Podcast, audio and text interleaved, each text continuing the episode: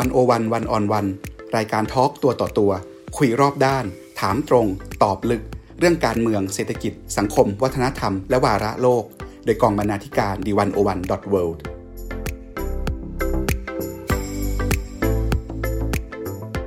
สวัสดีครับคุณผู้ฟังรายการวันโอวันวันออนวันยุคพอดแคสต์เจาะลึกวิกฤตโควิด -19 กลับมาพบกับทุกท่านเป็นประจำเวลาสองทุ่มตรงนะครับ ทุกวันจันทร์ถึงศุกร์ วันนี้ผมปกป้องจันวิทย์ดำเนินรายการครับ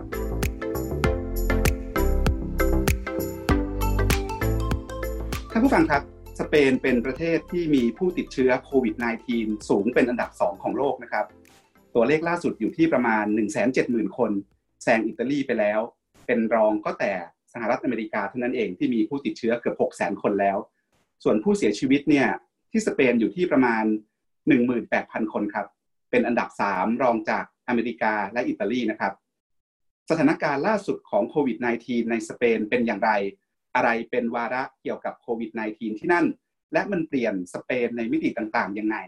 วันนี้ผมต่อสายตรงคุยกับ 2 แขกรับเชิญนะครับ ที่ใช้ชีวิตอยู่ที่ประเทศสเปนครับ ท่านแรกครับ อาจารย์เนื้อแพรเล็กเฟื่องฟู อดีตอาจารย์คณะเศรษฐศาสตร์จุฬาลงกรณ์มหาวิทยาลัย ปัจจุบันอาจารย์ทำงานอยู่ที่สเปนนะครับ เป็นรองศาสตราจารย์ด้านเศรษฐศาสตร์ อยู่ที่ Universidad Carlos de Tero de Madrid ครับ สวัสดีครับอาจารย์เนื้อแพรครับ ค่ะ สวัสดีค่ะปกป้อง ผมอ่านชื่อมหาวิทยาลัยถูกใช่ไหมครับ ถูกต้องถูกต้องแม่นยำค่ะ ก็คือคาร์ลอสที่สามค่ะ เป็นมหาลัยที่ตั้งชื่อตามกษัตริย์เหมือนกับจุฬาค่ะ ก็คือย้ายจากที่หนึ่งไปอีกที่หนึ่งคล้ายคลึงกันค่ะ อาจารย์ไปอยู่ที่สเปนมานานเท่าไหร่แล้วครับ ตอนนี้ก็คือเพิ่งย้ายจากจุฬามาเมื่ออกันยาปีที่แล้วเองค่ะ ก็มาปุ๊บก็ เจอเหตุการณ์จริงจังไปเลยค่ะ ก็คือย้ายมาเป็นอาจารย์สอนที่เศรษฐศาสตร์ที่นี่ แล้วก็ได้เลยได้ประสบการณ์ตรงจากจากประสบการณ์ของโควิดได้ทั้งประสบการณ์ที่รับรู้ผ่านจากเพื่อนๆเมืองไทยนะคะแล้วก็รู้โดยตรงกับทางสเปนเอง ถือว่าเป็นโชคดีแล้วกัน ครับ อาจารย์เนื้อแพรอยู่ที่มาดริดนะครับ อีกท่านหนึ่งครับ อาจารย์ชานนท์เตชะสุนทรวัฒน์อาจารย์คณะเศรษฐศาสตร์ มหาวิทยาลัยธรรมศาสตร์ครับ ตอนนี้อาจารย์ชานนท์ศึกษาต่อระดับปริญญาเอก อยู่ที่ Universitat Autonoma de Barcelona นะครับ อยู่ที่บาร์เซโลนาครับ สวัสดีครับอาจารย์ชานนท์ครับ สวัสดีครับอาจารย์ปกป้องสวัสดีทุกท่านครับ อาจารย์ชานนท์สบายดีนะครับ อยู่ที่นั่น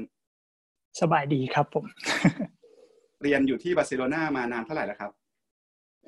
เอ่ออยู่ที่บาร์เซโลนามาประมาณสองปีครึ่งครับ แต่ว่ายังพูดภาษาสเปนหรือว่าคาตาลันไม่ได้นะครับครับก็เราสามคนอัดเทปคุยกันคืนวันอังคารที่ 14 เมษายนนะครับสี่ทุ่มเวลาไทย ชวนอาจารย์เนื้อแพรคุยก่อน ว่าถึงนาทีนี้สถานการณ์ล่าสุดที่สเปนเป็นยังไงครับ ก็จริงๆ พอนับวันที่วันนี้ 14 เมษาใช่ไหมคะ ก็ครบรอบหนึ่งเดือนพอดีกับการที่ รัฐบาลสเปนประกาศล็อกดาวน์เต็มตัวนะคะคือประกาศล็อกดาวน์ไปเมื่อวันที่ 14 มีนา แต่ว่ามันจะมีกระแสพานิกกันออกมาก่อนนิดนึง เพราะว่าจริงๆแล้วมหาลัยปิดตัวก่อนหนึ่งอาทิตย์ล่วงหน้าค่ะแล้วเรารัฐบาลค่อยตามเอ่อก็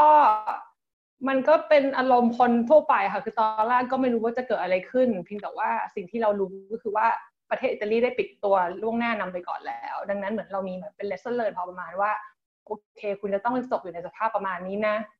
แล้วก็อาจจะมีเหมือนเป็นการกักตุนสินค้านู่นนั่นนี่อะไรประมาณนั้นนะคะเพียงแต่ว่าพอผ่านมาได้แล้วเดือนหนึ่ง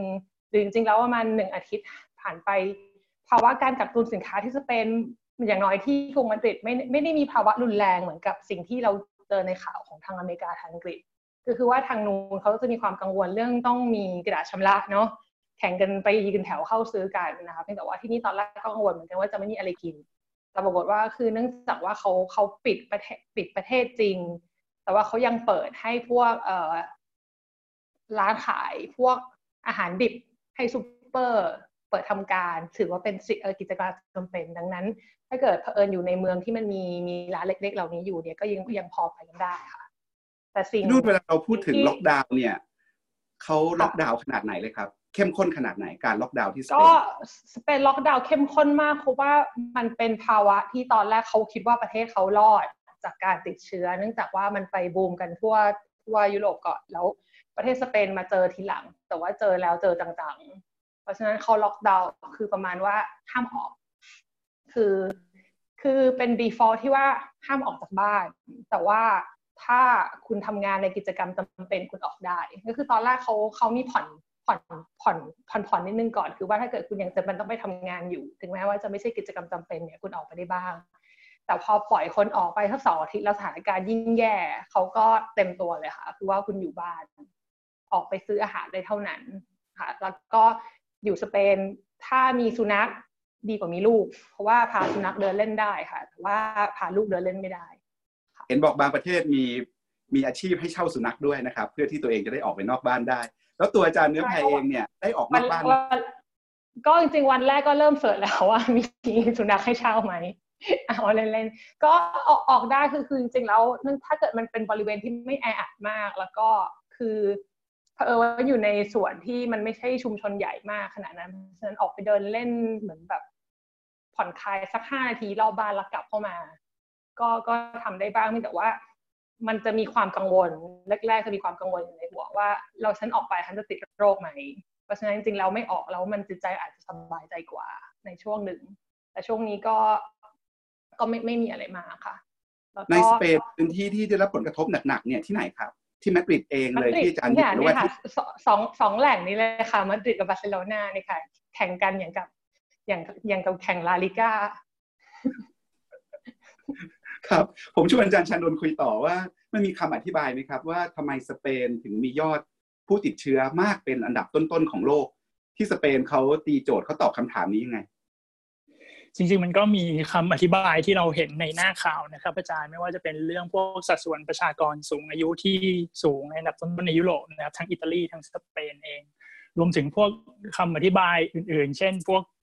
ถ้าเกิดเราจะต่อว่ารัฐบาลก็บอกว่าไอ้พวกนโยบายล็อกดาวน์ที่อาจจะออกมาช้าเกินไป เราเห็นตัวอย่างจากอิตาลีมาแล้วในช่วงก่อนหน้า แต่ว่าการประกาศล็อกดาวน์อาจจะช้าแล้วอะไรอย่างเงี้ยรวมถึงคนที่โทษรัฐบาลในช่วงวันที่มีการชุมนุมวันสตรีสากลวันที่ 8 มีนาคม ที่คนภายในรัฐบาลที่ดูแลเรื่องด้านสาธารณสุขเนี่ยก็ยังจะออกมาบอกว่าเออถ้าเกิดว่าลูกหลานตัวเองจะไปชุมนุมก็จะไม่ห้ามปรามอะไรอะไรประมาณนี้นะครับ ก็ก็เป็นดราม่าทางการเมืองในประเทศ แต่ว่าทีนี้บังเอิญเมื่อวานผมไปเห็นงานวิจัยชิ้นสั้น ๆ ที่เขาเริ่มทำมาในช่วงนี้นะครับเขาพยายามจะดูว่าเอ๊ะมันมีมันเป็นไปได้ไหมที่ว่าประเทศที่มีสัดส่วนผู้เสียชีวิตจากเคสโคโรนาไวรัสสูงๆเนี่ยมันอาจจะเกิดมาจากการที่ในประเทศเหล่านั้นมันมีโครงสร้างครอบครัวที่ประชากรวัยทำงานส่วนใหญ่เนี่ยอาศัยอยู่กับพ่อแม่ของตัวเอง เป็นเป็นเป็นสัดส่วนมากอะไรประมาณนี้ครับเขาก็ลองทดสอบค่าสหสัมพันธ์ง่าย ๆ อะไรประมาณนี้โดยเฉพาะ เขาพยายามควบคุมตัวแปรในกลุ่มประเทศเอเชียตะวันออก ญี่ปุ่นเกาหลีใต้จีน สิงคโปร์อะไรประมาณนี้ครับเขาก็พบว่าเออไอไอไอค่าสัดส่วนประชากรวัยทำงานที่อาศัยอยู่กับพ่อแม่ตัวเองกับการเสียชีวิตจากโคโรนาไวรัสนี่มันก็มีมีค่อนข้างจะไปในทางทิศทางเดียวกัน ก็อาจจะเป็นอีกคำอธิบายหนึ่งว่าทำไมอิตาลีสเปนอะไรพวกนี้นะครับ ก็ก็อาจจะมีจำนวนผู้เสียชีวิตสูงจากจากเคสนี้แล้วปัจจัยเชิงวัฒนธรรมมีคำอธิบายไหมครับ ก็จะมีบ้างครับก็จะเป็นพวกว่าอาจจะบอกว่าคนในในทางยุโรปใต้นะครับเวลาพบปะสังสรรค์หรือว่าทักทายกันเนี่ยก็จะมีความใกล้ชิดเป็นพิเศษ เช่นการหอมแก้มทั้งสองข้างหรืออะไรประมาณนี้นะครับไลฟ์สไตล์ที่เป็นคนเฮฮาปาร์ตี้อะไรประมาณนี้นะครับ แต่ว่าแต่ว่าก็ก็เป็นคำอธิบายทั่วไปที่เราเห็นในหน้าข่าวคงคงยังไม่ได้ถึงขั้นว่า confirm โดยงานวิชาการหรืออะไรสถานการณ์ที่บาร์เซโลนาเป็นยังไงครับ ชีวิตประจำวันชีวิตการเรียนของตัวเองเนี่ยเปลี่ยนไปเยอะไหมครับเอ่อทางมหาลัยเนี่ยก็ในช่วงที่ประกาศล็อกดาวน์ออกมาเนี่ยทุกคลาสก็ก็ยกไปอยู่ที่ออนไลน์หมดนะครับสำหรับผมเองตอนตอนนี้เป็นนักเรียนปริญญาเอกเนี่ยก็ไม่ได้มีคอร์สให้ต้องเทคแล้ว แต่ว่ามันก็จะมีงานสัมมนาต่างๆ ที่ควรจะมีบางอันที่เขาสามารถ จัดการให้เกิดขึ้นออนไลน์ได้นะครับ เช่นบางทีเดิมทีอาจารย์จะมาจากทางสหรัฐอเมริกาจะเดินทางมาที่บาร์เซโลนาให้ให้เลคเชอร์เนี่ยก็ยกเลิก flight ไปแล้วก็แล้วก็ยกไปไปเป็นงานสัมมนาออนไลน์หมดเลยอะไรประมาณนี้ครับส่วนชีวิตทั่วไปก็อย่างเช่น อาจารย์เนื้อแพรบอกนะครับก็ก็การออกไปข้างนอกก็จะมีความกังวลเล็กน้อยนะครับ ออกไปเฉพาะกิจการที่จำเป็น เช่น ซื้อของจากซูเปอร์มาร์เก็ตเท่านั้นอะไรประมาณนี้ครับในสเปนเนี่ยเขาจะมีเขาจะมีเจ้าหน้าที่ตำรวจนะครับ คอยเรียกว่าตรวจตราในในย่านต่างๆนะครับ พยายามถ้าเกิดว่าใครดูท่าทางออกมาเดินเล่นหรืออะไรก็จะเข้าไปพูดคุยเข้าไปอะไร แต่ว่าในตัวเมืองบาร์เซโลนาเนี่ยตำรวจไม่ได้เข้มงวดมากนะครับ ถ้าเกิดว่าเราดูคลิปสั้นๆใน Twitter อะไรต่างๆเนี่ยมันจะมีคลิปเยอะแยะมากมายเลยที่เขาแสดงให้เห็นว่าตำรวจในในพื้นที่อื่นๆเนี่ยเขาค่อนข้างเข้มงวดกับผู้คนที่ออกมาเดินถนนพอสมควรมีการแจกใบสั่งอะไรพวกนี้นะครับ ห้ามปรามคนให้ออกมา ชุมนุมกันในในที่โล่งแจ้งครับครับคุยกับเพื่อนสเปนเขารู้สึกยังไงกันบ้าง เพราะว่าเขาบอกกันว่าคนสเปนนี่มีวัฒนธรรมชอบสังสรรค์ใช่ไหมครับ รักความสนุกสนานชอบอยู่กันเป็นหมู่คณะไม่อึดอัดกันแย่เหรอครับ ทั้งอาจารย์เนื้อแพรอาจารย์ชานนท์ได้คุยกับเพื่อนๆแล้วเขารู้สึกเป็นยังไงบ้าง แล้วนักเรียนต่างชาติ หรือว่าเพื่อนฝูงต่างชาตินี่กลัวกันไหมระบบสุขภาพที่นั่นเป็นเป็นยังไงน่ากังวลไหมอยากให้แชร์ประสบการณ์เรื่องเหล่านี้ให้ฟังหน่อย ค่ะก็คือตอนแรกเนี่ยอพอข่าวโควิดมาช่วงแรกเนี่ยเรารู้ก่อนว่าคนเอเชียกังวลมากกว่า เพราะฉะนั้นจริงๆเราคนสเปนมันจะเป็นอารมณ์ว่ารีแลกซ์ไม่เป็นไรมันยังมาไม่ถึงชั้นเพราะฉะนั้นเราพฤติกรรมคือสมมติคนเอเชียเวลาเป็นหวัดเนาะเราก็เริ่มใส่หน้ากากเรียกว่าไม่ใช่ไม่ใช่ของแปลก แต่ว่าพฤติกรรมการเริ่มใส่หน้ากากเป็นสิ่งที่เขาเรียกว่ามันเป็นอะไรที่มันไม่ใช่ประเพณีเขาเลย นะคะเพราะฉะนั้นในช่วงแรกเนี่ยเขาก็จะเริ่มเริ่มพูดกันและสิ่งที่เขากลัวกันและสิ่งที่เราอาจจะเห็นตามข่าวคือว่าเขาเริ่มคิดว่าคนหน้าตาเอเชีย เป็นตัวนำโลก แล้วจริง ๆ ความที่จริง ๆ พอเพิ่งมาก็เพิ่งรู้ว่าจริงๆแล้วที่ที่เมืองใหญ่สเปนเนี่ยมีคนจริงที่หน้าเอเชียคือจีนเชื้อสายจีนแต่ว่าจริงๆเป็นคนสเปนเนี่ยอยู่เยอะพอประมาณ แล้วก็คนเหล่านี้ทำธุรกิจขายของเป็นพวกร้านของชำใหญ่ ค่ะเพราะฉะนั้นร้านกลุ่มนี้จะเป็นร้านที่อาจจะเจอประสบการณ์แบบไม่ค่อยดีเป็นเป็นกลุ่มแรก แต่ว่ามันก็เป็นกลุ่มแรกที่เขารู้ตัวว่าเขาจะต้องรักษาตัวเองเพราะเขารู้รู้ข่าวจากจากญาติเขาในในจีน ใช่ไหมว่าจริงๆเราเชื้อโรคนี้มันรุนแรงมาก เพราะฉะนั้นจริงๆเนี่ยก่อนที่รัฐบาลสเปนจะประกาศล็อกดาวน์เนี่ยร้านจีนเหล่านี้ไม่ว่าจะเป็นร้านอาหารร้านซาลอนร้านทำเล็บปิดตัวโลกหน้าไปก่อนเลยค่ะ ไปก่อนเลย เพราะฉะนั้นที่คุยกับเพื่อนๆก็คือว่าโดยเฉพาะเพื่อนเอเชียด้วยกันเองก็จะบอกว่า อะไรก็ตามที่เห็นจีนไปก่อน แสดงว่าเป็นอะไรที่ร้ายแรงแน่ๆ เพราะว่าการที่จะยินดีที่จะไม่เอาเงินเนี่ยมันจะต้องแรงจริง ๆ ค่ะ เพราะฉะนั้นนี่ก็เป็นสิ่งที่เราเริ่มคุยกัน แต่ว่าในประเด็นของการสั่งสรรค์ก็คือทุกคนเหมือนเหมือน accept ว่ามันเป็นสถานการณ์อย่างเนี้ย มันจำเป็นจะต้องทำเพื่อประโยชน์ส่วนรวม เพราะฉะนั้นมันไม่ไม่ไม่ไม่ได้รู้สึกถึงความต่อต้านกฎเท่าไหร่ณตอนนี้นะคะ ไม่รู้ว่าทางทางบาร์เซโลนาเป็นเหมือนกันหรือเปล่าครับ จริง ๆ ก็ก็เห็นอย่างที่อาจารย์เนื้อแพรบอกนะครับ ตอนช่วงหนึ่งอาทิตย์ก่อนที่จะประกาศล็อกดาวน์อย่างเป็นทางการเนี่ย ผมออกไปทานอาหารเย็นกับเพื่อนๆเนี่ยฮะแล้วก็เห็นเดินในโซนย่านร้านอาหารจีร้านขนมจีอะไรพวกนี้นะครับ ก็ก็ปิดตัวแล้วก็แต่ละเจ้านี่ก็จะมีป้ายประกาศอยู่หน้าร้านเพื่อนที่อ่านภาษาสเปนได้ก็บอกว่าแต่ละร้านก็จะมีเหตุผลแตกต่างกันไปว่าทำไมถึงปิดนะครับ แต่ทุกคนรวมใจกันปิด พร้อมกันหมดเลยนะครับ ซึ่งซึ่งเป็นเรื่องที่แปลกมากเอ่ออีกคำถามหนึ่งที่อาจารย์ปกป้องถามเรื่องว่าคนสเปนหรือว่าท่าทีบรรยากาศความรู้สึกของคนเป็นยังไง ผมบังเอิญได้อยู่ในบ้านที่มีหลายรูเมทนะครับ มีอยู่เจ็ดแปดคนมีอยู่จากหลายเชื้อชาตินะครับเอ่อข้อสังเกตเบื้องต้นก็คือคนสเปนดูดูท่าทีว่าจะอึดอัดกับไอ้วิธีการล็อกดาวน์แบบนี้พอสมควรมากที่สุดในบ้านนะครับ เพราะว่าแต่ละคนก็หาวิธีการที่จะ ออกไปนอกบ้านยังบางคนอาจจะพยายามออกไปซูเปอร์ทุกวันอะไรประมาณนี้นะครับ ก็ก็ก็ก็ก็ก็มีวิธีการจัดการกับความเครียดตัวเองแตกต่างกันออกไป แต่ว่าอย่างที่บอกว่าคนสเปนอาจจะดูแบบว่าไม่ไม่คุ้นชินกับสถานการณ์แบบนี้ แล้วระบบสุขภาพที่นั่นเป็นยังไงครับ ระบบบริการสาธารณสุขที่นู่นถือว่าคุณภาพดีไหมครับ แล้วก็เข้าถึงได้ไหมครับ ถ้าเกิดสมมติเราป่วยขึ้นมา เราไปหาได้ที่โรงพยาบาลเลย หรือว่าเราต้องเก็บตัวอยู่บ้าน ต้องรอที่บ้านก่อนจนกว่าจะอาการหนักถึงจะเข้าถึงได้ ครับเอ่อถ้าเกิดว่าในในที่เมืองบาร์เซโลนาเองรัฐบาลในในในรัฐบาลแคว้นเนี่ยเขาเขามีออกแอปพลิเคชันในมือถือนะครับ ให้คนที่มีอาการคือคือเริ่มทีแรกเริ่มเนี่ยดาวน์โหลดแอปพลิเคชันมาก็ต้องใส่พวกเลขประจำตัวแบบประชาชนเบอร์โทรศัพท์เพื่อจะยืนยันตัวตนไปก่อน เพราะว่าเขาจะใช้ระบบนี้ในการคัดกรองคนนะครับ เพื่อให้คนถ้าเกิดว่ามีอาการเล็กน้อยเนี่ยก็จะให้รักษาตัวอยู่ที่บ้านก่อน นะครับแล้วก็เป็นแบบสอบถามที่เข้ามาเช็คอาการเรา แล้วก็ให้คำแนะนำเราทุกๆวันตามแต่อาการที่เราเกิดขึ้น จนถึงขั้นว่าถ้าเกิดว่าอาการรุนแรงจนรู้สึกว่าไม่สามารถรักตัวอยู่รักษาตัวอยู่ที่บ้านได้เนี่ยก็ก็จะมีคำแนะนำให้โทรเรียกรถพยาบาลมารับที่บ้านอะไรประมาณนี้นะครับก็คือก็คือเรียกง่ายๆว่าด่านหน้าเนี่ยก็คือการจัดการคัดกรองคนก่อนจากที่บ้านเลย เพื่อไม่ไม่ให้คนออกไปออกกันอยู่ที่ที่ที่โรงพยาบาล ครับระบบบริการสาธารณสุขที่มาดริดเป็นไงครับอาจารย์เนื้อแพรอ่อคือโดยรวมก่อนที่มันจะตกภาวะวิกฤตเนี่ย จริง ๆ คนที่อยู่ทุกทุกคนประชาชนทุกคนรวมทั้งคนต่างชาติที่มาอยู่มาเรียนเนี่ย ได้รับบริการสุขภาพฟรี คือคุณแค่ต้องไปลงทะเบียนเหมือนกับคล้ายๆระบบสุขภาพที่อังกฤษอะไรประมาณนั้นค่ะเพราะจริงๆแล้วในประเด็นนั้นคือมัน universally access แต่ว่าด้วยความที่สเปนผ่านวิกฤตเศรษฐกิจมาเมื่อสดๆร้อนๆ มันมันเป็นไอภาวะเศรษฐกิจของยุโรปที่สิบปีที่ผ่านมาเนี่ยเขายังเขายังรู้สึกว่าระบบสุขภาพเขาเนี่ยมันยังฟื้นตัวไม่เต็มที่ คือแบบ investment ใน public health เนี่ยมันมันยังมาไม่เต็มที่ ดังนั้นพอวิกฤตของเป็น public health อย่างนี้ลงมาจังๆ เนี่ยเออจริงๆ มันประสบปัญหาค่อนข้างมากพอมา แล้วมากในประเด็นอีกหนึ่งอีกหนึ่งประเด็นที่ว่าเออในในมุมหนึ่งตอนตอนแรกที่ก่อนจะมีวิกฤตเนี่ย คนสเปนภูมิใจมากกับการที่ประเทศเขาเนี่ยเรียกว่าเป็นประเทศที่มี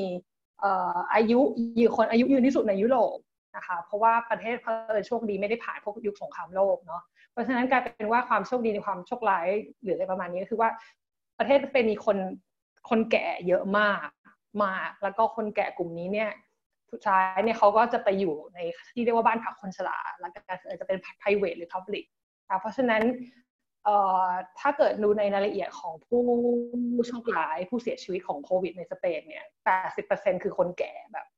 80 อัพ 70 อัพทั้งนั้นเลย แล้วก็เสียชีวิตกันเป็นหมู่ในในบ้านพักคนชราเลย ซึ่งบ้านพักคนชราเหล่านี้เป็นเป็นเป็น private ด้วยอะค่ะ คือว่า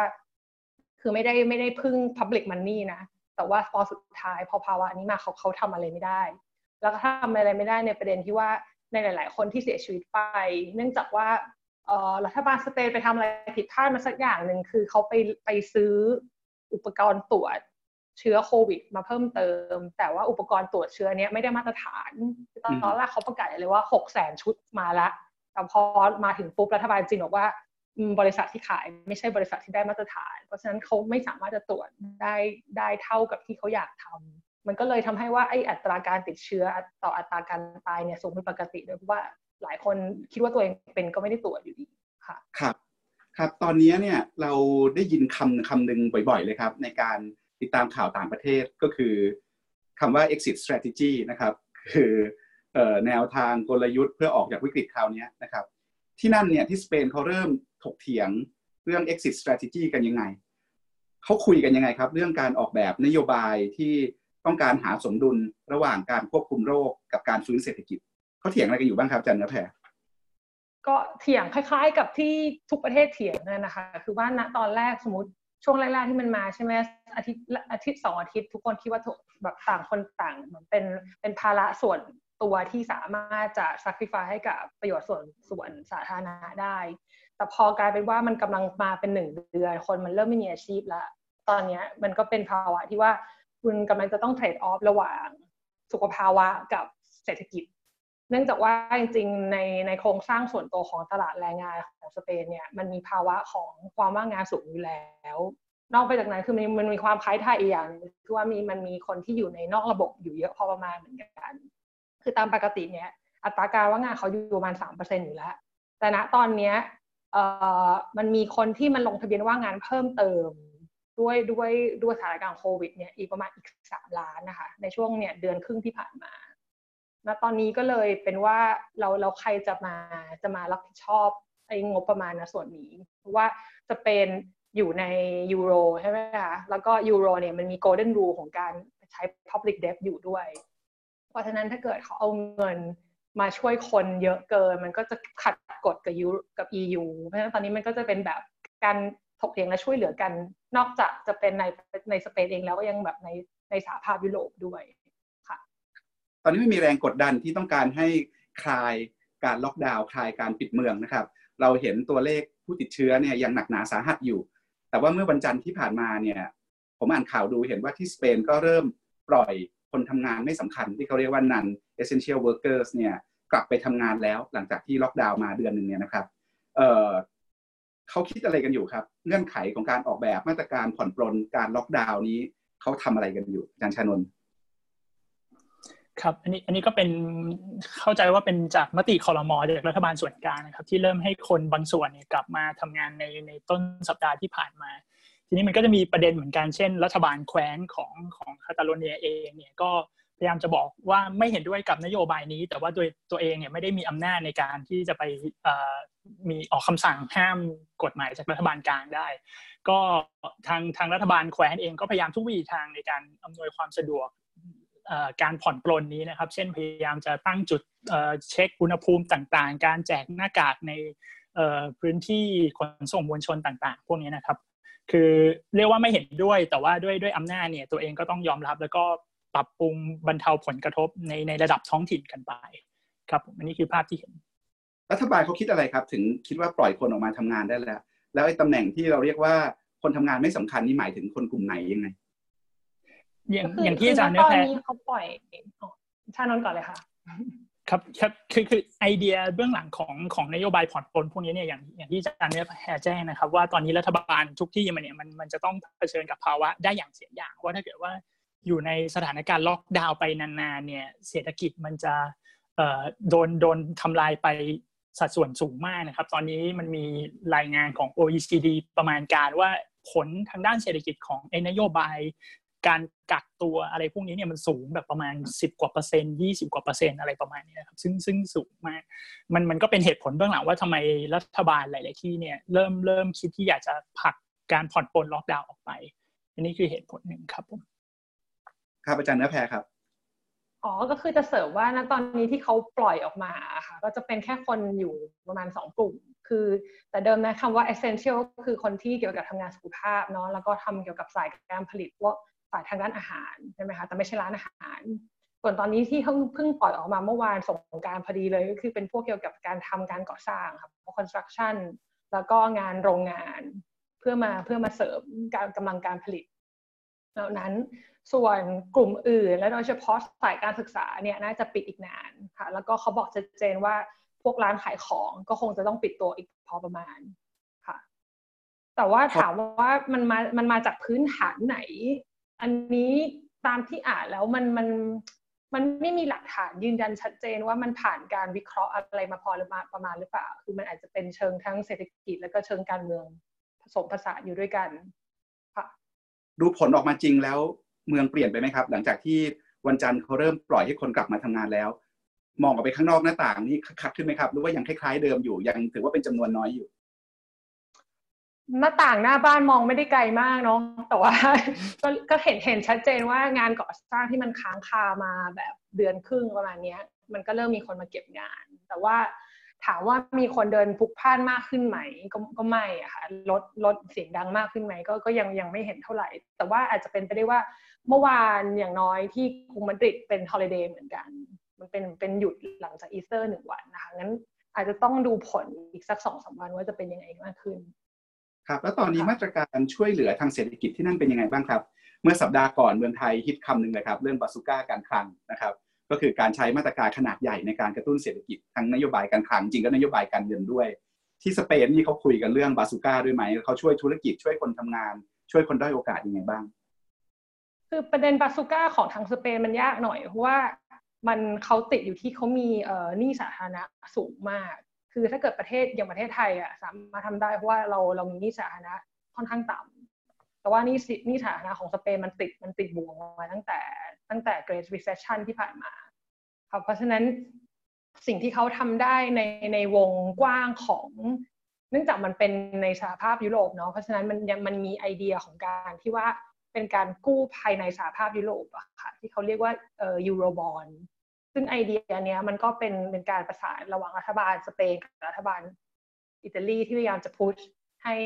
ยุโรปประเทศยุโรปตอนเหนือเนี่ยเห็นด้วย คือสถานภาพการต่อรองคล้ายๆกับตอน Great Depression Great Great Recession เลยคือยุโรปใต้กับยุโรปเหนือต้องต่อสู้กันอีกหนึ่งรอบละแต่ว่าณตอนนี้มันก็มีคนคุยว่า ถ้าเกิดทำอย่างนี้ไม่ได้เนี่ย จะปล่อยให้สเปนกับอิตาลีหลุดออกไปจากจากเงินยูโรเลยดีกว่าหรือไม่ ก็มีคนวิเคราะห์เพิ่มเติมแต่ว่าถ้าเกิดหลุดไปแล้วปุ๊บเขาก็ต้องใช้หนี้ต่อในหน่วยยูโรอยู่ดี เพราะฉะนั้นประเทศก็เจ๊งต่อชัวร์ค่ะอันนี้คือในในมุมมองของความสัมพันธ์กันภายในยุโรปนะเพราะว่าอย่างน้อยเขายังมี cushion ของของความความเป็นยุโรปของความเป็น European Union อยู่ค่ะแล้วก็ในเชิงของนโยบายรัฐบาลเองที่อันอันเดียวที่พอรู้ว่าเขากำลังพยายามช่วยเหลือทางธุรกิจอยู่คือว่าเขาอนุญาตให้ธุรกิจเหมือน ประกาศตนว่าขอเลิกออฟพนักงานชั่วคราว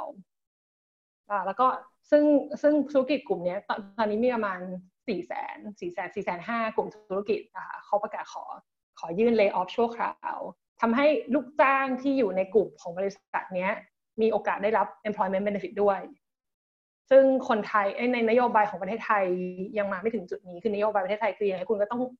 ออกจากงานเนาะคุณถึงจะได้ claim social benefit แต่ว่าไอ้พอเขาอนุญาตให้บริษัทเนี่ยฝ่ายที่เรียกว่าขอ lay off ชั่วคราวเนี่ยมันก็จะเป็นว่าลูกจ้างได้รับเอ่อ benefit ด้วยแต่แล้วก็มีการการันตี job ด้วยว่าถ้าเกิดเขาพอหมดใครเสร็จปุ๊บก็กลับไปทำงานเดิมได้ค่ะไม่ไม่ทราบว่าทางทางบาร์เซโลนามีอะไรมากกว่านี้หรือเปล่าเอ่ยครับเขาอันนี้ก็จะเป็นเขาช่วยคนจนเขาช่วยคนทำงานเขาช่วยธุรกิจขนาดกลางขนาดเล็กยังไงครับ คือคืออันที่อาจารย์เนื้อแพรพูดไปเนี่ยก็จะเป็นแพ็กเกจจากจากรัฐบาลกลางนะครับว่าว่าว่าโดยทั่วไปไอ้แพ็กเกจแบบนั้นนี่มันมันได้กันกันทั้งประเทศไม่ไม่ไม่เฉพาะในในมาดริดนะครับ ส่วนรัฐบาลคาตาโลเนียเองก็ก็เห็นมีแพ็กเกจออกมากระตุ้นเศรษฐกิจประมาณหนึ่งนะครับ แต่ว่าต้องต้องขออภัยด้วยยังยังไม่เห็นรายละเอียด แต่ว่าเพิ่มเติมนิดนึงครับคือนอกจากเรื่องช่วยเหลือพวกคนทำงาน เรื่องการให้ unemployment insurance การการให้เงินสมทบตอนตอนว่างงานชั่วคราวเนี่ยมันก็จะมีมาตรการต่างๆ ที่รัฐบาลออกมาพยายามจะให้ธุรกิจอยู่ได้ด้วยนะครับยกอย่างเช่นการยื่นยื่นเลื่อนการจ่ายภาษีต่างๆนะครับของภาคธุรกิจต่างๆ รวมถึงการจ่ายพวกคล้ายๆกับที่ประเทศไทยเห็นก็คือเลื่อนการเลื่อนจ่ายพวกเงินชำระเงินกู้อะไรพวกนี้นะครับ ก็ ก็เราเราเห็นแพ็กเกจประมาณพวกนี้ออกมาออกมาด้วยเช่นกัน ครับไหนๆคุยกับคนที่อยู่บาร์เซโลนาแล้วต้องถามนิดนึงนะครับว่าโควิด -19 นี่กระทบการเมืองสเปนยังไง โดยเฉพาะการเมืองเรื่องการแยกตัวเป็นอิสระ โดยเฉพาะของแคว้นกาตาลุญญาเนี่ยต้องบอกว่าช่วงนี้สถานการณ์มันดูค่อนข้างที่จะเหมือนกับว่าทุกคนพยายามที่จะไปในทางทิศทางเดียวกันนะครับ เราเราจะเห็นได้ตั้งแต่การเมืองภาพกว้างเลยทั้งฝ่ายอนุรักษ์นิยม ทั้งฝ่ายแรงงานเนี่ย ทุกคนก็ออกมาตบเท้าเห็นด้วยกับพวกนโยบายกระตุ้นเศรษฐกิจต่างๆนะครับไม่เหมือนกับช่วงวิกฤตเศรษฐกิจโลกในช่วงปี 2008-2009 แต่ว่าในรอบนี้เนี่ยทุกคนเห็นด้วยว่ารัฐบาลจะต้องมีมาตรการกระตุ้นเศรษฐกิจขนาดใหญ่นะครับนั่นคือภาพกว้าง แต่พอมันเป็นภาพแค่เรื่องรัฐบาลท้องถิ่นเรื่องกลุ่มตัวแทนที่จะสนใจเรื่องแยกตัวในช่วงนี้ต้องบอกตามตรงว่ายังยังไม่เห็นในพื้นที่ข่าวนะครับว่า ว่ามีว่ามีประเด็นอะไร สิ่งที่คิดว่าน่าจะเกิดขึ้นก็คืออาจจะเป็นว่ารัฐบาลปัจจุบันเนี่ยที่นำโดยพรรคสังคมนิยมแรงงานสเปนเนี่ยนะครับ อาจจะได้รับความนิยมน้อยลง เพราะว่าถูกโจมตีเยอะเหลือเกินนะครับ ทั้งจากฝ่ายฝ่ายอนุรักษ์นิยมเดิมนะครับว่าว่าการจัดการวิกฤตเนี่ยไม่เป็นไปอย่างรวดเร็วเพียงพออะไรประมาณนี้นะครับ รวมถึงฝ่าย รัฐบาลท้องถิ่นเองที่เราจะเห็นการให้สัมภาษณ์นะครับออกมาขัดแย้งกันโดยตลอดอย่างที่เมื่อกี้ยกตัวอย่างไปก็เรื่องว่าจะล็อกดาวน์จะผ่อนไปผ่อนปลนหรือไม่อะไรประมาณนี้ครับแต่ว่าทั้งหมดทั้งมวลเนี่ยในช่วงนี้คงยังไม่มีความตึงเครียดทางการเมืองประทุออกมาครับแต่ว่าหลังจากที่จบไป ความตึงเครียดระหว่างรัฐบาลท้องถิ่นกับรัฐบาลกลางเนี่ยที่บาร์เซโลนาเนี่ยมันขมึงเกลียวขึ้นหรือว่ามันผ่อนคลายลง คนในแคว้นกาตาลุญญานี่เขารู้สึกรู้สึกดีกับรัฐบาลกลางมากขึ้นไหมหรือว่าเขายิ่ง เขายิ่งรู้สึกอยากจะถอยออกไปให้ห่างจากรัฐบาลกลาง อันอันนี้ต้องต้องขึ้นอยู่กับต้องต้องรอดูผลอีกทีนะครับ ตอนนี้อาจจะยังตอบไม่ได้ เพราะว่าอย่างที่บอกว่าพวกผลทางนโยบายต่างๆ เนี่ย มันมันยังไม่ออกขึ้นมาชัดเจน ใช่ไหมฮะคนรวมถึงพรรคการเมืองฝ่ายตรงข้ามต่างๆเนี่ยก็ก็คงพยายามรอเชียร์รอแช่งกันอยู่นะฮะว่าว่าว่าไอ้ผลจากการผ่อนปลนล็อกดาวน์วันนี้จะเป็นยังไงอะไรอย่างเงี้ยนะครับ มันจะมีการระบาดของของเชื้อออกมาในรอบที่สองหรือเปล่า อะไรประมาณนี้นะครับ คงคงยังบอกไม่ได้ในตอนนี้ว่าว่าว่าสุดท้ายแล้วจะไปจบตรงไหนครับผมชวนอาจารย์เนื้อแพรคุยต่อนิดนึงครับ อาจารย์เนื้อแพรเนี่ยไปทำงานที่สเปนแล้ว แต่ก็ยังทำวิจัยเรื่องเมืองไทยอยู่นะครับ แล้วผลงานล่าสุดที่เพิ่งเสร็จสดๆร้อนๆก่อนเราคุยกันเนี่ยนะครับ แล้วก็น่าจะกำลังเผยแพร่สู่สาธารณะเร็วๆนี้ก็คืองานวิจัยเรื่องผลกระทบจากมาตรการปิดเมืองสู้โควิด -19 เนี่ยต่อตลาดแรงงานในกรณีประเทศไทยนะครับ คืออาจารย์ใช้ข้อมูล labor force survey หรือว่าข้อมูลสำรวจภาวะการทำงานของประชากรเนี่ยนะครับ มาวิเคราะห์ดูว่ามาตรการปิดเมืองของประเทศไทยเนี่ยจะกระทบกับแรงงานยังไง แล้วกระทบกับกลุ่มไหนยังไง น่าสนใจนะครับเลยจะชวนอาจารย์เนื้อแพรคุยหน่อยว่าทำวิจัยแล้วเจอข้อค้นพบอะไรที่น่าสนใจบ้างครับก็เป็นงานสดๆร้อนๆจริงๆอะเพราะว่า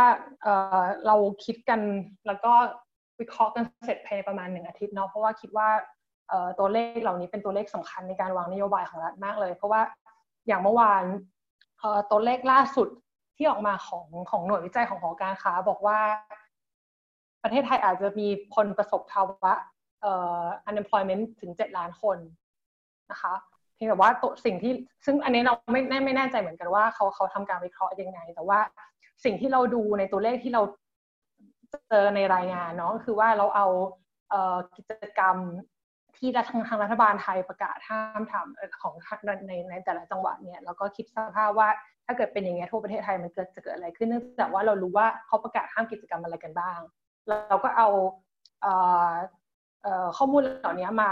ประกบกับตัวเลข employment ณปัจจุบันของประเทศไทย ซึ่งเรารู้ว่าคนทำงานแต่ละบุคคลนั้นกระจายอยู่ในกิจกรรมประเภทไหนเราก็เลยจะได้ว่า ตัวเลขผู้กระทบจากการล็อกดาวน์จริงๆเนี่ยจากการที่รัฐห้ามเขาทำงานเนาะตัวเลขเป็นผู้ผู้กระทบเท่านั้นนะคะ คืออยู่ที่ประมาณ5ล้านคนแต่ว่าไอ้คำว่าผู้กระทบเนี่ยมันไม่ได้แปลว่าร้อยทั้งร้อยจะเป็นผู้ตกงานกันทั้งหมด เพราะว่ามันยังมีผู้กระทบมันอาจจะรวมถึงคนที่โดนสั่งห้ามทำงานเลยจริง ๆ นะคะ อย่างเช่นคนที่ค้าขายของในตลาด หรือในทางตรงข้ามคือเป็นพวกครูอาจารย์นี่แหละที่ทำงานอยู่ในพวกสถานศึกษา ซึ่งจริงๆแล้วเราก็รู้ดีว่าการว่าห้ามไปทำงาน ไม่ได้หมายความว่าคุณจะตกงานนะเพราะฉะนั้นไอ้คำว่าตัวเลข 5 ล้านที่เราเจอว่ามีผู้กระทบเนี่ยพอเราพิจารณาในประเด็นของเนื้อหางานของคนแต่ละคนแล้วเนี่ยที่มันจะมีเนื้อหาว่างานเหล่านั้นน่ะมันมันใช้การทำงานที่บ้านแทนได้หรือเปล่าเนี่ย มันก็ตัวเลขมันก็จะไม่ถึงกับรุนแรงมากแต่ว่าก็จะมีประมาณสองล้านคนที่รัฐบาลควรจะให้ได้รับการดูแลโดยโดยตรงนะคะตัวเลขห้าล้านคนนี่คือการปิดเมืองแบบผ่อนปลนแบบประเทศไทยใช่ไหมครับแต่ว่าผมอ่านในงานที่อาจารย์ส่งมาให้ดูเนี่ย บอกว่าถ้ามีการปิดเมืองแบบแบบเข้มข้น หรือว่าปิดเมืองแบบเต็มเต็มตัวเลยเนี่ยผู้ได้รับผลกระทบก็จะมากขึ้น ผู้ได้รับผลกระทบโดยตรงก็จะเพิ่มเป็นประมาณเจ็ดล้านคน ใช่ค่ะคือคือเดี๋ยวอธิบายก่อนว่า นิยามของคำว่าไอ้ปิดปิดตัวปิดเมืองแบบประเทศไทยก็คือว่าในณตอนณตอนนโยบายประเทศไทยคือเราไม่ได้ห้ามให้คนออกนอกบ้านเนาะคือ ถ้าเกิดคุณมั่นใจว่าคุณจะออกก็ออกได้แค่คุณต้องการป้องกันตัวเอง แต่ว่ามีกิจกรรมบางกิจกรรมบายดิห้ามนะคะแต่ว่าถ้าเกิดเป็นล็อกดาวน์เหมือนกับที่เราประสบอยู่ที่สเปนกับเยอรมันไอ้กับกับอิตาลีเนี่ยคือว่า by default แล้วเนี่ยคือห้ามออกยกเว้น ว่าคุณจะยกเว้นว่าคุณสำคัญจริงๆคุณจึงออกได้ ดังนั้นพอพอทุกคนพอมันเป็นสถานการณ์แบบเต็มตัวหากจะต้องเป็นสถานการณ์แบบเต็มตัวหากว่า มันมีเวฟสองจริง ๆ ของการติดเชื้อในประเทศไทยเนี่ย ตัวเลขใช่ค่ะมันจะขึ้นไปถึงอย่างน้อยเจ็ดล้านคนที่จะได้รับผลกระทบ แล้วก็จะมีตัวเลขประมาณยี่สิบเอ็ดล้านที่อยู่กึ่งกึ่งเนาะแต่ว่าไอ้คำว่ากึ่งกึ่งเนี่ยก็ขึ้นอยู่กับว่า เขาเหล่านั้นมีความสามารถในการจะปรับตัวไปทำงานแบบอื่นแบบทำงานเดิม แต่ว่าเปลี่ยนสถานที่ทำงาน เพื่อยังคงรายได้ได้อยู่หรือเปล่าค่ะกลุ่มไหนได้รับผลกระทบมากที่สุดครับ ก็เอาตรงๆก็คือเป็นกลุ่มที่ไม่สามารถจะทำอาชีพตัวเองในสถานที่ที่บ้านได้แต่ว่าเขาจะเป็นจะต้องออกนอกบ้าน ต้องออกไปโรงงาน จะต้องออกไปเจอคนเพื่อที่จะประกอบอาชีพเหล่านั้น เช่น ช่างตัดผมเนาะช่างทำเล็บ หรือว่าพนักงานโรงงานที่เขาไม่สามารถจะเอาเครื่องจักรมาตั้งที่บ้านเขาได้ถูกไหมคะคนเหล่านี้ถ้าประกาศห้ามปุ๊บรายได้เขาศูนย์เต็มเต็มเต็มค่ะ เพราะฉะนั้นคนเหล่านี้เป็นเป็นกลุ่มคนที่จะต้องต้องต้องต้องระวังไม่ให้เขาเจอประสบการณ์ประสบประสบเหตุการณ์เหล่านี้ เนื่องจากว่าถ้าเราจะบอกว่าทุกคนจะต้องทำเพื่อชาติใช่ไหมคะเพื่อเพื่อที่เป็นประโยชน์สาธารณะในการเอ่อเพื่อให้ปัญหาสุขภาพเราดีขึ้นเนี่ย มันจะต้องมันจะต้องกังวลเสมอว่าคอสที่กำลังเกิดขึ้นกับคนบางกลุ่ม ซึ่งเราก็จะเห็นว่าคำว่าคนบางกลุ่มเนี่ย มันก็จะเป็นมันมีมิติของความเหลื่อมล้ำมันเห็นชัดเจนค่ะอาจารย์ปกป้องคือว่าเราจะเห็นชัดเจนว่ากลุ่มคนที่เหมือนได้เงินเดือนสูงเนี่ยก็เป็นกลุ่มคนชนิดเดียวกันกับที่งานเขาสามารถทำที่ไหนก็ได้เนาะทำกาเพราะว่าปกติแล้วคนเหล่านี้ก็ทำร้านกาแฟอยู่แล้วถูกปะคะว่าถ้าเกิดไม่ต้องไม่ต้องก็ทำงานมีประชุมก็ทำงานที่บ้านอยู่แล้ว แต่ว่าคนบางคนก็อีกกลุ่มหนึ่งทางทางทางส่วนล่างของรายได้ก็จะเป็นกลุ่มที่ว่า ไม่คำว่าเขาไปทำงานในร้านกาแฟ ไม่ใช่เป็นการสร้างอาชีพแน่ๆเพราะฉะนั้นเพราะว่าคุณเข้าไปก่อสร้างในร้านสตาร์บัคทำไม่ได้ค่ะมันก็เอาง่ายๆประมาณนี้ค่ะครับดูงานอาจารย์มีความน่าสนใจ คืองานอาจารย์พยายามจะชี้ให้เห็นมิติเรื่องความเหลื่อมล้ำในการปิดเมืองนะครับ และในงานอาจารย์เนี่ยก็แบ่งแรงงานเป็นหลาย ๆ กลุ่ม แต่กลุ่มที่ได้รับผลกระทบมากที่สุดก็คือ กลุ่มที่ มีสภาพเป็นทั้งกลุ่มเสี่ยง ในแง่การทำงานที่มันเสี่ยงในการแพร่กระจายเชื้อ แล้วก็เป็นกลุ่มที่เสี่ยงในแง่การสูญเสียรายได้ด้วย คือกลุ่มที่ไม่สามารถ work from home ได้ กลุ่มนี้คือกลุ่มที่หนักหน่วงที่สุด อาจารย์ประเมินด้วยนี่ใช่ไหมครับว่าในกลุ่มนี้ผลกระทบของกลุ่มนี้ที่ได้รับเนี่ยมีมีประมาณเท่าไหร่ครับ รอบนี้อาจารย์ก็ลองคำนวณดูว่าผลกระทบต่อตลาดแรงงานไทยเนี่ย มูลค่ารายได้ที่หายไปในการปิดเมืองเนี่ยมีมูลค่าประมาณเท่าไหร่ครับ คือเราตีสว่าค่ะ คือถ้าคือเราตีสว่าเอาเฉพาะกลุ่มที่โดนโดนโดนโดนล็อกดาวน์แล้วกันเนาะในกรณีของประเทศไทยในปัจจุบันที่โดนล็อกเอาแค่กรณีที่แบบไม่รุนแรงมากโดนล็อกดาวน์แล้วก็ล็อกดาวน์ในกรณีว่าทำงานอื่นไม่ได้เลยนะคะเราตีเป็นมูลค่าก็น่าจะตกอยู่ประมาณ 0.1%ของ GDP ถ้าเป็นการล็อกดาวน์หนึ่งเดือนค่ะ ไม่ไม่บอกเป็นตัวเลขเต็มละกัน เอาเป็นเป็นเป็นเป็นเป็นสัดส่วนของ GDP คือปิดล็อกดาวน์หนึ่งเดือนตีตีค่าแรงของเขารายเดือนของทุกคนที่เจอประสบการณ์นี้ค่ะ อาจารย์ดูข้อมูลจาก Labor Force Survey เห็นไหมครับว่าการปิดเมืองเนี่ยกระทบแรงงานเอ่อต่างกันยังไงในในถ้าเกิดเราแยกตามเพศ กระทบเพศชายเพศหญิงมากกว่ากันยังไง กระทบแรงงานกลุ่มการศึกษาเป็นยังไง กระทบแรงงานกลุ่มอายุเป็นยังไง กระทบแรงงานกลุ่มที่มีรายได้เป็นยังไง เห็นความแตกต่างตรงนี้ยังไงบ้างครับ คือด้วยด้วยด้วยเนเจอร์ของการประกาศปิดกิจการเนี่ยกิจกรรมส่วนใหญ่ที่เจอผลกระทบเนี่ยก็คือกิจกรรมทางทางการบริการนะคะแล้วก็กิจกรรมของการบันเทิง ซึ่งกลายเป็นว่ากิจกรรมเหล่านี้มีผู้หญิงทำงานอยู่เยอะกว่าผู้ชาย เพราะฉะนั้นในมิติของเพศเนี่ย เราก็จะเห็นว่ามันจะมีกลุ่มผู้หญิงที่โดนผลกระทบมากกว่ากลุ่มผู้ชาย ไม่ไม่มากขนาดนั้นแต่จะเห็นเห็นเห็นตัวเลขชัดเจน นะคะแล้วก็พอมาในมุมมองของกลุ่มอายุเนี่ย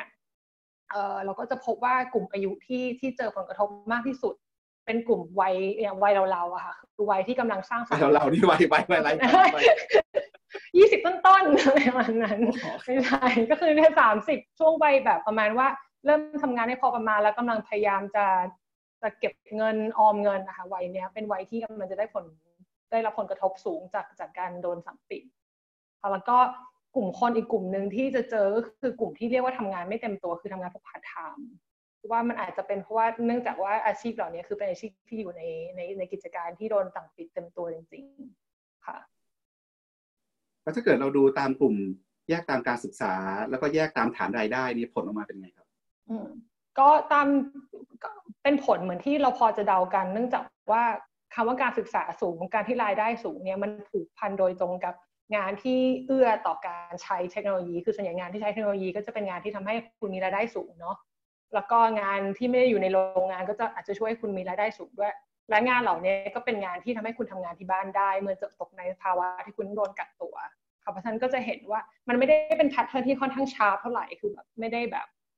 ร้อยทั้งร้อย แต่ว่ามันเอ็นเอียงไปทั้งว่า มันมีความเหลื่อมล้ำก็คือถ้าเกิดคนมันมีคนที่การศึกษาระดับล่าง แล้วก็คนที่มีเงินเดือนระดับ ล่างๆ เนี่ย ก็จะดูแล้วมีได้รับผลกระทบจากการที่เขาจะต้อง sacrifice ตัวเองกับการปิดเมืองมากกว่าคนกลุ่มบนค่ะ ครับ มีตัวเลขหนึ่งที่ผมคิดว่าก็น่าสนใจนะครับ อาจารย์ในตัวรายงานของอาจารย์บอกว่ากลุ่มที่ได้รับผลกระทบมากๆเนี่ยเป็นกลุ่มรายได้ค่อนข้างต่ำคือกลุ่มที่ได้รายได้ระดับค่าจ้างขั้นต่ำคือประมาณ 6,000 ถึง 9,000 บาทต่อเดือนใช่ไหมครับคิดเป็นจำนวน 20%ของคนที่ได้รับผลกระทบทั้งหมด หรือเป็นคนเกือบล้านคน นี่ก็เป็นกลุ่มที่ที่เป็นกลุ่มเป็นกลุ่มเสี่ยงเป็นกลุ่มที่น่าที่น่าต้องเข้าไปช่วยเหลือ ทีนี้ตัวผลงานวิจัยต่างๆ ของอาจารย์เนี่ยมันนำไปสู่ข้อเสนอเชิงนโยบายยังไงพอเรารู้อย่างนี้อยู่แล้วเราเห็นมิติความเหลื่อมล้ำในการปิดเมือง เพราะฉะนั้นข้อเสนอเชิงนโยบายต่อรัฐบาลเนี่ยรัฐบาลควรจะต้องดิวยังไง ช่วยแก้ปัญหากลุ่มไหนยังไง คือคือเราคิดว่ารัฐบาลมาถูกทางหนึ่งประเด็น คือเขาเริ่มคิดถึงมาตรการที่จะช่วยคนเหล่านี้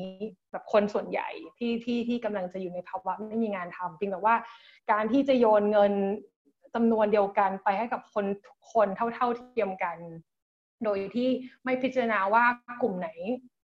เอ่อน่าจะได้ priority ก่อน มันอาจมันอาจจะทำให้สุดท้ายเราการจัดสรรมันมันไม่เป็นธรรมหรือเปล่า นะคะนี่คือประเด็นแรก ไม่เป็นธรรมแล้วอาจจะไม่เต็มที่ด้วย คือถ้าเกิดสมมติคุณจะฉีดยาคุณฉีดยาให้ถูกคนไข้ให้ให้ให้คนไข้ที่ที่ที่ต้องการยามากกว่า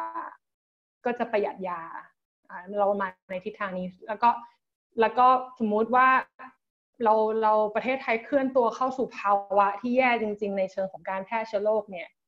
มันเราคิดว่างานงานตัวนี้ที่เราทำออกมาเนี่ยมันจะมันจะช่วยในการมองว่าไอ้คำว่า exit strategy ที่สามารถจะทำได้ ซึ่ง exit strategy เนี่ยเราคิดว่ามันมันมัน apply ได้กับจริงๆทุกประเทศทั่วโลกแหละเพราะว่าในเชิงของงานมีความคล้ายคลึงกันก็คืองานงานไหนที่คุณมันมีความเสี่ยงต่ำต่อการติดเชื้อ แล้วก็เขาสามารถจะทำงานที่บ้านได้เนี่ยมันก็มันก็ดีไปแต่ว่ามันก็ต้องช่วย คนทำงานที่ที่ในภาวะเสี่ยงสองประเด็นที่เราพูดถึงนะคะคือเสี่ยงทั้งสูญเสียรายได้เพราะว่าทำงานที่บ้านไม่ได้ แล้วก็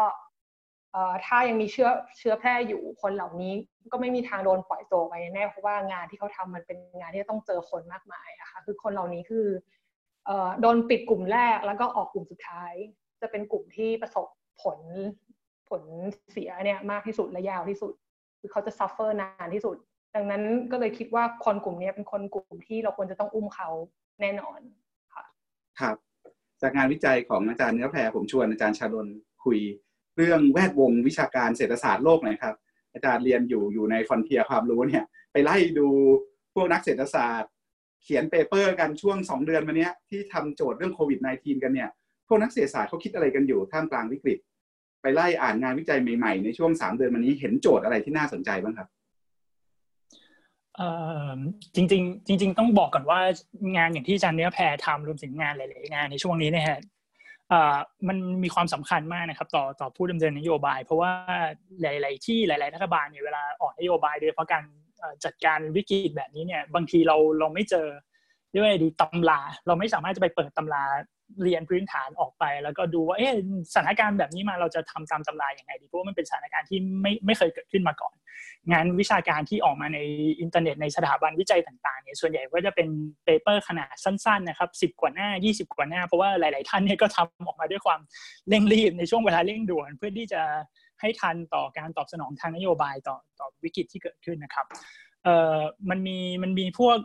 ในในในในสาขาวิชาเศรษฐศาสตร์เนี่ยพวกเว็บไซต์อย่าง NBER อะไรประมาณนี้นะครับเอ่อก็ก็จะมีพวกเอ่องานที่เป็นเอ่อแบบจำลองทางทฤษฎีนะครับ ที่พยายามจะบอกว่าไอ้ผลวิกฤตแบบนี้เนี่ยมันมันแตกต่างจากจากวิกฤต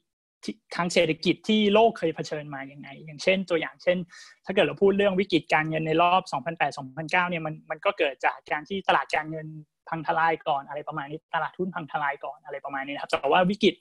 ไอ้โควิด -19 เนี่ยสิ่งที่มันเกิดขึ้นคือมันเกิดขึ้นหลักๆ มาจากนโยบายของรัฐบาลโดยเฉพาะนโยบายไอ้ล็อกดาวน์เมืองเนี่ยครับสิ่งที่มันทำคือมันไปทำลายเอ่อ supply การผลิตไปหมดเลยนะมันมันสั่งห้ามให้คนทุกคนหยุดกิจกรรมทางเศรษฐกิจนะครับหยุดการผลิตต่างๆนานาอะไรประมาณนี้นะครับ ซึ่งผลเอกอย่างนี้เนี่ยสุดท้ายมันก็จะย้อนกลับมาที่ผลทางด้านฝั่ง อุปสงค์ของของผู้บริโภคต่างๆ เพราะว่าคนหยุดทำงานอย่างที่อาจารย์แพรกำลังอธิบายว่า รายได้คนลดลงสุดท้ายแล้วมันก็จะย้อนกลับไปว่าคนก็จะไม่ได้มีกำลังซื้อมากขึ้น แล้วไอ้ไอ้ไอ้ผลส่งผลไปผลกลับเนี่ยนะครับ ที่มันทำให้วิกฤตแบบนี้เนี่ยมันมันยืดเยื้อยาวนานแล้วก็รุนแรงนะอันนี้อันนี้เป็นงานหลาย ๆ อย่าง โดยเอ่ออันนี้ก็คือเป็นงานที่ที่เขาทำเรื่องผลกระทบทางเศรษฐกิจอะไรประมาณนี้นะครับ โดยทั่วไปนอกจากนี้มันก็จะมีงานที่ อ่ออย่างอาจารย์คณะผมเนี่ยที่เป็นอาจารย์กลุ่มศึกษาแมคโครอิคโนมิกเศรษฐศาสตร์มหาภาคเนี่ยนะครับเขาก็พยายามจะออกข้อเสนอมาเป็นเทคนิคโน้ตสั้น ๆ นะครับ บอกว่าในสถานการณ์แบบนี้เนี่ยโดยเฉพาะในในสถานการณ์ที่เราไม่รู้ข้อมูลอะไรเลยนะครับ ตัวเลขพวกผู้ติดเชื้อหรือตัวเลขผู้เสียชีวิตจริง ๆ เนี่ย หลาย ๆ ที่ก็มีความอาจจะมีความผิดพลาดนะฮะเพราะว่าเขาเขาบอกว่าไอ้ตัวเลขผู้ติดเชื้อเหล่านี้เนี่ย มันก็อาจจะประสบปัญหาว่าเขาเรียกว่า selection bias นะคนที่มีสิทธิ์ในการตรวจเนี่ยอาจจะไม่ใช่คนชั่วทั่วไปในในสังคมใช่ไหมฮะข้อเสนอเขาแรก ๆ คือเลยในการที่จะทำให้นโยบายตอบโต้ไอ้วิกฤตอย่างนี้ให้มันถูกต้องมากขึ้นเนี่ยรัฐบาลจำเป็นต้องออทำให้มีการตรวจในสังคมอย่างแพร่หลาย เพื่อเพิ่มปริมาณกลุ่มตัวอย่างให้ได้มากขึ้นว่าใครกันแน่ที่เป็นคนที่ติดเชื้ออยู่ในสังคมอยู่ในประเทศนี้นะครับ เอ่อเพื่อที่จะดูโดยโดยการตรวจสอบเหล่านี้เนี่ยมันควรจะแนบไปกับแบบสอบถามกิจกรรมทางเศรษฐกิจของผู้ที่ถูกตรวจนะครับว่าเขาทำงานอาชีพแบบไหนใช่ไหมฮะรวมถึงมีโครงสร้างทางครอบครัวโครงสร้างทางสังคมนอกเวลางานเพราะว่าพอมีข้อมูลเหล่านี้ในปริมาณที่มากขึ้นเรื่อย ๆ เนี่ยก็จะทำให้เราเห็นภาพว่ากิจกรรมทางเศรษฐกิจแบบไหนที่มีความเสี่ยงต่อการติดโรคกันแน่ใช่ไหมฮะ แล้วอะไรที่มันพอจะผ่อนคลายได้พูดง่ายๆคือเริ่มส่องไฟฉายกับกับสถานการณ์ที่เกิดขึ้นว่าอะไรกันแน่ที่เกิดขึ้นนะครับ เพื่อเราได้ออกนโยบายที่ถูกต้องทันท่วงทีออกไปครับครับ สุดท้ายผมอยากชวนทั้งสองท่านคุยว่าทั้งสองท่านอยู่ที่สเปนคนหนึ่งอยู่มาดริดคนหนึ่งอยู่บาร์เซโลนาเนี่ยมีบทเรียนอะไรจากสเปนที่คนไทยหรือประเทศไทย หรือรัฐบาลไทยเรียนรู้ได้บ้างครับอาจารย์เนื้อแพรครับ คือถ้ามองมุมในมองของนักเศรษฐศาสตร์เนาะถ้าเกิดเรามีข้อมูลชุดเหล่านี้แล้วเนี่ยณตอนนี้สำหรับนักเรียนเศรษฐศาสตร์ละกันเรารู้รู้จักคำว่า difference in difference analysis กันพอประมาณในเชิงของการอธิบายสถิติใช่ไหมคะว่า ถ้าเกิดเราต้องการจะรู้ว่า policy ในการลงไปทั้งเป็น policy ทางด้านทางด้านสุขภาพ หรือ policy ทางด้าน economic intervention เนี่ยมันวิเคราะห์ได้จากการที่ว่า บางประเทศทำบางประเทศไม่ทำบางประเทศทำก่อนประเทศทำหลังเพราะนั้นตอนนี้จริงๆแล้วด้วยข้อมูลที่มัน real-time พอมาแล้วมีมันมีมันมีความแบบเอ่อ intent ของ frequency ของข้อมูลเนี่ยเราสามารถจะใช้ข้อมูลณตอนนี้เพื่อเรียนรู้สิ่งต่างๆ ที่รัฐบาลบางครั้งทำถูกทำผิดไปได้หมด ทั้งในการที่เนี่ยการที่อยู่ดีสเปนปล่อยล็อกดาวน์อิตาลีไม่ปล่อย และดูซิว่า infection rate จะกลายเป็นยังไงเทรนของ infection rate จะเป็นยังไงเทรนของ economic จะเป็นยังไงเนี่ยมันมันเป็นสิ่งที่ ประเทศอย่างพวกเราที่ยังไม่ได้เจอสถานการณ์นั้นจริงๆเนี่ยสามารถจะเรียนรู้แล้วก็เรียนรู้ได้อย่างรวดเร็วเป็น lesson learn ได้อย่างรวดเร็วก่อนที่เราจะเจอตัวจริง หรือว่าจะเจอตัวจริงในครั้งหน้าค่ะแล้วก็ทั้งทั้งการทั้งการ injection ต่างๆ ด้วย คือณตอนนี้เหมือนเป็น global experiment นะคะอาจารย์ปอง คือทุกประเทศต่างคนต่างทำทำกันคนละเวลา เจอคนละมิตินะแต่ว่าถ้าเกิดเราเราเอาข้อมูลเหล่านี้มา คิดซะว่าเรามาช่วยกันวิเคราะห์เนี่ยมาดูผลเนี่ยมันจะมันจะเป็นสิ่งที่มันช่วยกันศึกษา พอเราเจอครั้งต่อไปแล้วมันจะได้ปรับตัวได้อย่างรวดเร็วกว่านี้ค่ะ แล้วพ่อเห็นคำตอบไหมครับว่า รัฐบาลไทยควรทำอะไรไม่ควรทำอะไร ก็เออนักเศรษฐศาสตร์เนาะเงินมีอยู่จำกัดถูกไหมคะณตอนนี้เรา maximize utility ไม่ได้ เราควรจะ minimize pain คือ เราไม่สามารถจะทำให้ทุกคนมีความสุขสูงสุดได้นะตอนนี้เราจะลดความทุกข์ของคนยังไงให้ได้มากที่สุด ด้วยเงินอย่างจำกัด ดังนั้นการตำน้ำพริกละลายแม่น้ำนะคะหรือการทำบาสุก้าโดยเฉพาะคนกลุ่มใหญ่กลุ่มใหญ่เนี่ยถามว่ามัน reduce pain จริงหรือเปล่า ถ้าคุณยิงบาสุก้าไปแล้วบาสุก้ามี trigger down สำหรับคนส่วนล่างจริง อันนี้อาจจะช่วย แต่ว่าจริง ๆ แล้วไอ้คำว่า trigger down effect ของการยิงบาซูก้าไปทำธุรกิจใหญ่ๆเนี่ยมันลงไปถึงคนระดับล่างมากน้อยแค่ไหน จริงเรามี หลักฐานของการยิง policy เหล่านี้ที่ผ่านมาในประเทศไทย ตอบได้อยู่แล้วว่ามันลงมาไม่ถึงนะเพราะฉะนั้นนโยบายมันต้องมันจะต้องมันจะต้องประมาณนี้ค่ะ คือ คิดซะว่าเราตอนนี้เราจะต้องลดความทุกข์ของคนให้ได้มากที่สุด เพราะฉะนั้นโจทย์ของอาจารย์ก็คือ ยิงไปให้ตรงกลุ่มที่ได้รับผลกระทบมากที่สุด ก็คือกลุ่มที่เป็นกลุ่มเสี่ยงคือทำงานที่มีเสี่ยงที่จะที่จะที่จะที่จะแพร่เชื้อกับเสี่ยงที่จะสูญเสียรายได้ทำงานที่บ้านไม่ได้ แล้วโจทย์ก็คือว่าจะมินิมัลการสูญเสียรายได้ของคนกลุ่มเสี่ยงมากๆ กลุ่มนี้ยังไง ยิงบาซูก้าใช่ก็คือใช่ใช่ก็คือลดลดใช่ใช่ก็คือลดลดโอกาสในการสูญเสียทางรายได้เนาะแล้วก็ลดโอกาสในการติดเชื้อไปพร้อมกัน คือสองออบเจกตีทำไปพร้อมกันได้ไหมค่ะครับอาจารย์ชานนท์ครับ ครับเอ่อจริงๆก็ เห็นด้วยกับอาจารย์เนื้อแพรนะครับ แล้วก็อยากจะเสริมในประเด็นเเรื่องการเมืองนิดนึงเพราะว่าสนใจเรื่องเศรษฐศาสตร์การเมืองเรื่องการพัฒนาประชาธิปไตยเนี่ยนะครับ เราเราจะเห็นคือคือด้วยนโยบายการจัดการโควิดในหลาย ๆ ประเทศมันมีความแตกต่างกันโดยพื้นฐาน เช่นเราบอกว่าเกาหลีใต้สามารถตรวจ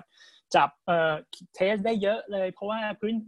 โดยโครงสร้างพื้นฐานของประเทศเนี่ยทางด้านวิทยาศาสตร์เนี่ยค่อนข้างจะสูงพอสมควรมีห้องแลบอะไรพวกนี้นะครับ ซึ่งสุดท้ายแล้วมันวนกลับไปเรื่องที่ว่าสุดท้ายแล้วตัวรัฐศักยภาพของรัฐเองเนี่ย มันมีความสามารถมากน้อยขนาดไหน โดยเฉพาะเมื่อเวลาที่มันเจอกับวิกฤตที่มันไม่คาดคิดมาก่อน เราเห็นรัฐบาลเยอรมันที่สามารถตรวจได้เยอะเคสผู้เสียชีวิตต่อผู้ติดเชื้อนี่ต่ำมากอะไรประมาณนี้นะครับ ทั้งหมดทั้งมวลเนี่ยมันเกิดมาจากการลงทุนเรียกได้ง่ายก็คือเกิดมาจากการมีบุญเก่ามามาแต่อดีตอะไรประมาณนี้ครับว่าลักษณะโครงสร้างทาง การจัดการวิกฤตในประเทศเนี่ยมันเป็นยังไงแล้วแล้วมันก็เป็นดีเบตระดับโลกนะครับว่าเอ๊ะสุดท้ายแล้วเราได้ยินมาในช่วงในหน้าข่าวว่าสุดท้ายแล้วเอ๊ะหรือว่าจะเป็นระบบแบบว่าเอ่อการปกครองแบบเบ็ดเสร็จเด็ดขาดนะที่มันสามารถจัดการเศรษฐวิกฤตแบบนี้ได้ดีกว่า หรือว่าระบบประชาธิปไตยที่มันสามารถจัดการวิกฤตแบบนี้ได้ดีกว่า สุดท้ายแล้วรายละเอียดในการถกเถียงเนี่ยมันควรจะไปอยู่ในเรื่องว่าศักยภาพของรัฐเนี่ย มันมันศักยภาพของตัวตัว state capacity เนี่ยนะครับ มันมันมากน้อยขนาดไหนอะไรประมาณนี้นะครับศักยภาพของมันก็โยงไปกับระบอบการปกครองด้วยไหมครับ มีปฏิสัมพันธ์กันครับอาจารย์ พวกนี้สองก็ก็ก็ก็มีงานวิจัยพูดมาว่าถ้าเกิดว่าเราอยู่ในประเทศที่เอ่อคนรู้สึกว่าผู้นำเนี่ยมีอำนาจที่ไม่แน่นอนอะไรประมาณนี้นะครับเขาก็อาจจะรู้สึกว่า การลงทุนใน state capacity ศักยภาพของรัฐเนี่ยอาจจะอาจจะไม่คุ้มเท่าไหร่ เพราะว่าสุดท้ายแล้วตัวเองเสียอำนาจไปอะไรประมาณนี้นะครับ แล้วสุดท้ายแล้วตัวเองควรจะไปลงทุนในเรื่องการที่จะทำตัวเองให้มีอำนาจอยู่กับเก้าอี้ได้ได้ดีกว่า อะไรประมาณนี้นะครับ ก็ก็ก็จะมี trade-off กันไป แต่ว่าแน่นอนครับก็ก็ก็มันมันวิกฤตเนี้มันก็ชี้ให้เห็นดีเบตไปได้หลายแง่มุมทั้งในแง่เศรษฐกิจทั้งในแง่การ ครับวันนี้ก็ขอบคุณอาจารย์เนื้อแพรและอาจารย์ชานนท์มากนะครับ พาเราท่องทั้งสเปน แล้วก็พาเราท่องทั้งโลกวิชาการเศรษฐศาสตร์ ทั้งงานวิจัยใหม่ล่าสุดที่ประเทศไทยไปจนถึงแวดวงวิชาการเศรษฐศาสตร์โลกนะครับว่าเรากำลังตีโจทย์โควิด -19 กันยังไง ขอให้ทั้งสองท่านปลอดภัยนะครับ แข็งแรงแล้วก็สู้ภัยโควิด ไปได้อย่างราบรื่นนะครับ คงจะมีโอกาสได้พบกันที่เมืองไทยเร็วๆนี้นะครับ ขอบคุณทุกท่านนะครับ และขอบคุณท่านผู้ฟังทุกท่านนะครับ ที่ติดตามรายการวันวันวันวันวันนะครับ เราจะพาท่านไปท่องโลก ดูว่าแต่ละประเทศแต่ละที่เนี่ยเขาสู้โควิดกันยังไงนะครับ